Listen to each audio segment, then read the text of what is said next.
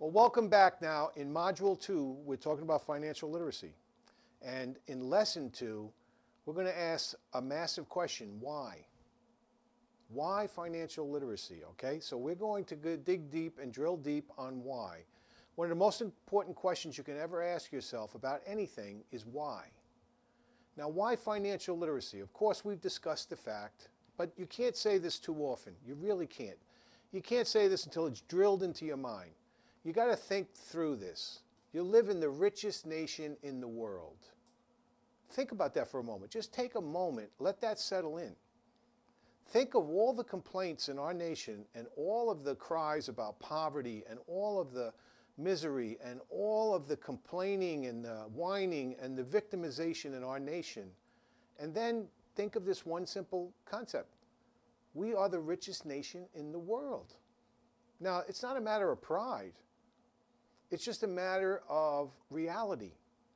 We are the richest nation in the world. We are the most abundant nation in the world. That being said, we should not have the highest rate of financial illiteracy in the world. That's just a mind boggling conundrum. It seems unbelievable to me that that's possible. And you know why, though? You know what it really means? Sadly, due to education and due to the way we're brought up and the way we're raised and the way we're socialized, sadly, we are simply unaware of the concept of financial fitness. Think about it. In the 80s and in the 90s, people ran to the gyms. They still do. Now it's big on the food, nutrition side, right? Now McDonald's and all the fast foods got to tell you exactly what's in the food. They got to cut it down. You know, healthy salads. Everything is about health, okay? It's all about physical fitness. So it's, it's a trend. Yet, here's another ridiculous statistic. We probably still got the greatest obesity in the world. But everyone is on some kick or knows something about physical fitness. So think about it when you compare that. It starts to make it kind of clear on why so many people are financially dependent. Because again, we don't even know as much about financial fitness as we know about physical fitness. And yet physical fitness is not really creating what we want it to create. In some cases, yes, but statistically it tells us it's not. So imagine now that people didn't know about physical fitness. Could it be worse? It's the same situation with financial fitness. We're suffering from what we don't know. So let's look at unaware. When you're unaware, you don't know that you don't know. You don't know what you don't know, and you don't know that you don't know. You're simply unaware. Okay? That's a form, sadly, people make it a bad word, but that's a form of ignorance. Okay? Ignorance is not stupid. Ignorance just means you don't know. So you're unaware. Why? Well, there's a lack of organized education. Where did you get the education in sixth grade, in 12th grade, 11th grade, first year of college, second year? Did you hear anything about financial fitness? Heck, most high school students don't even know how to balance a checkbook because no one teaches it. It's a lack of organized education. That leads to a systematic failure because everyone who goes through the education system, they grow up, don't they? Everyone who comes through the education system, they have an impact on society. When you're driving down the road, the guy to your left, the lady to your right, they went through the same education system you did. Do you trust them? I don't know.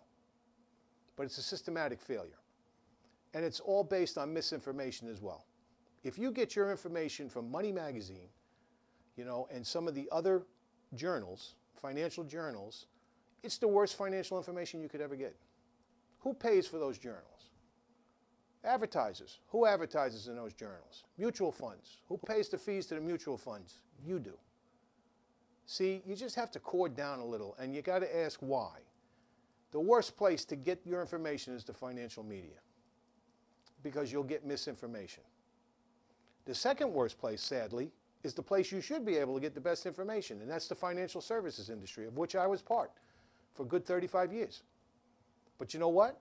The financial services industry suffers from a bias. What's that bias? That bias is that I make money when you don't. That's a pretty bad bias. I got to tell you, if I can make money and you don't, then I don't think we got much of a partnership. But that's what goes on in the financial services industry. And that bias affects you. It impacts you. Remember I told you there's only two things you can do with interest, right? You pay it or you earn it. There's not too many people in the financial services industry telling you about paying and earning interest, are they? So just got to ask yourself. Now, here's what awareness means. We talk about financial literacy education. That's kind of simple. We'll deliver that to you. There's a, there's a process to deliver financial literacy education. You're going to get a lot of it in this course. But there's a lot more to it than just that basic financial literacy education. There's the issue about you, there's the issue about body and mind, there's the issue about mindset, all of that. And we're going to get to that too because it's very important because that's what makes financial fitness. Your body, your mind, your makeup, what you believe about money, how you see money, what you were taught about money, these things make up your financial fitness. We're going to give you information, sound information, not timely, you know, it's not information that'll be good today and bad tomorrow. We're giving you universal information that's going to be good today, tomorrow, next month, next year, 50 years from now. It'll be good information. And lastly, we're going to talk heavily about financial victimization. We're going to show you how to avoid that, why it happens, and why so many people in our society suffer from financial victimization. Why? We get down to the financial victimization side. Why? Well, it's simple lack of research. People don't like to read. People don't like to do their own research. Due diligence. If you want to avoid making bad decisions about money, you want to make good decisions with money, you want to make smart decisions about money, you need to complete due diligence. So what's due diligence? It's full disclosure. You shouldn't get involved in anything that you don't have full disclosure over. You shouldn't buy a refrigerator without full disclosure. Full compliance, what does that mean? Well, that means they're within the law. Remember we talked about the law, we talked about below legal? Well, full compliance is definitely above legal and it's above ethical. It's fully compliant with whatever the regulatory laws are, whatever the laws of the land are. And lastly, clear transparency. There's no small print. There's no hidden, I got you. It's clear transparency. So this is how you build financial independence. You become aware, you create awareness, which means you can actually use what you're now aware of. You provide solutions for yourself, good solutions, you due diligence, and then you take action. But you don't take action until you've done these steps. This is the problem with our society. Way too many people take action before they know exactly what it is they don't know. And lastly, if the solution is even the right solution for them. It's like going to the shoe store and not asking the guy what size shoe you have, and the guy just brings you a bunch of shoes. And you leave the store, you're a size 10, and you leave the store with a size 8. Well, that ain't a great solution.